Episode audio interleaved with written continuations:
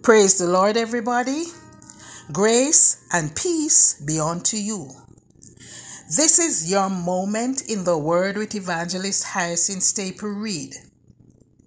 My thought is entitled Encouragement for the Struggler. The words, the struggle is real, is a phrase used to describe a small, everyday, frustrating situation or setback similar to the complaints of first world problems. This phrase began in hip hop culture, where the struggle refers to the oppression and poverty faced by black Americans, especially in the inner city. In today's world, there are many who struggle because they have taken more unto themselves than they can handle. They have literally bitten off more than they can chew and are therefore overwhelmed by the size of the difficulty of the task they have agreed to do. This can happen even in our walk of faith in Jesus Christ. There are times when our commitment to God seems too much for us to handle. In those times, the load seems heavier. The prayers go unanswered. The burdens seem to multiply, and we are beset with problems on every side. However, the Lord Jesus has an encouraging word for us when our confidence in Him wavers. In Hebrews 10, verses 32 to 35, the writer reminded his readers of their original pristine faith and early experiences in Christ when their vision was clear. He attempted to show them how far they had drifted to a state in which they actually considered turning away from faith in Christ to embrace once again the old ways of Judaism. In their early days, these Christians showed much courage in their faith. Despite public insults and persecutions, they helped believers who were imprisoned and joyfully accepted the confiscation of their own property. However, now they wanted to return to their old lifestyle.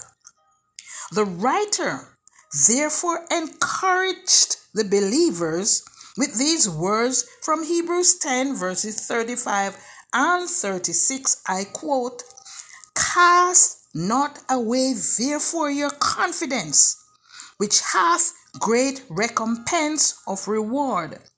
For ye have need of patience, that after ye have done the will of God, ye might receive the promise. End of quote. Friends, we are in the last days. Therefore, we cannot afford to lag behind, draw back, or give up on our faith in Christ Jesus. Why is this so? Our confidence is not in ourselves, but in Jesus and his promise to return at just the right time. As verse 37 states, I quote, For yet a little while, and he that shall come will come and will not tarry. End of quote. From a human perspective, it may seem as if the Lord is tarrying or delaying his coming. However, when the time is right, he will come without further delay. Therefore, let us trust God's faithfulness, as this will stir our confidence. It is God's power that enables us to continue in our journey of faith. Through the storm, the rain, through sickness and pain, He said He would be with us, and for sure, He remains faithful. So, my dear struggler, when life becomes a heavy load and it seems that you're always climbing uphill, why not recall examples of God's faithfulness in your life in the past? Allow these memories to stir your confidence in Him today. He is still a waymaker, a heavy load sharer, and the lifter of our heads. And although it may not look that way, He remains faithful. Let's pray.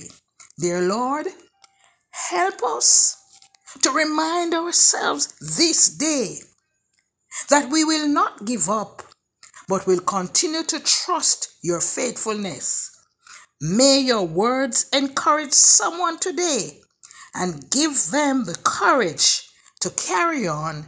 In Jesus' name we pray. Amen. God bless you. Do have a marvelous day and remember that God is with you in your struggles.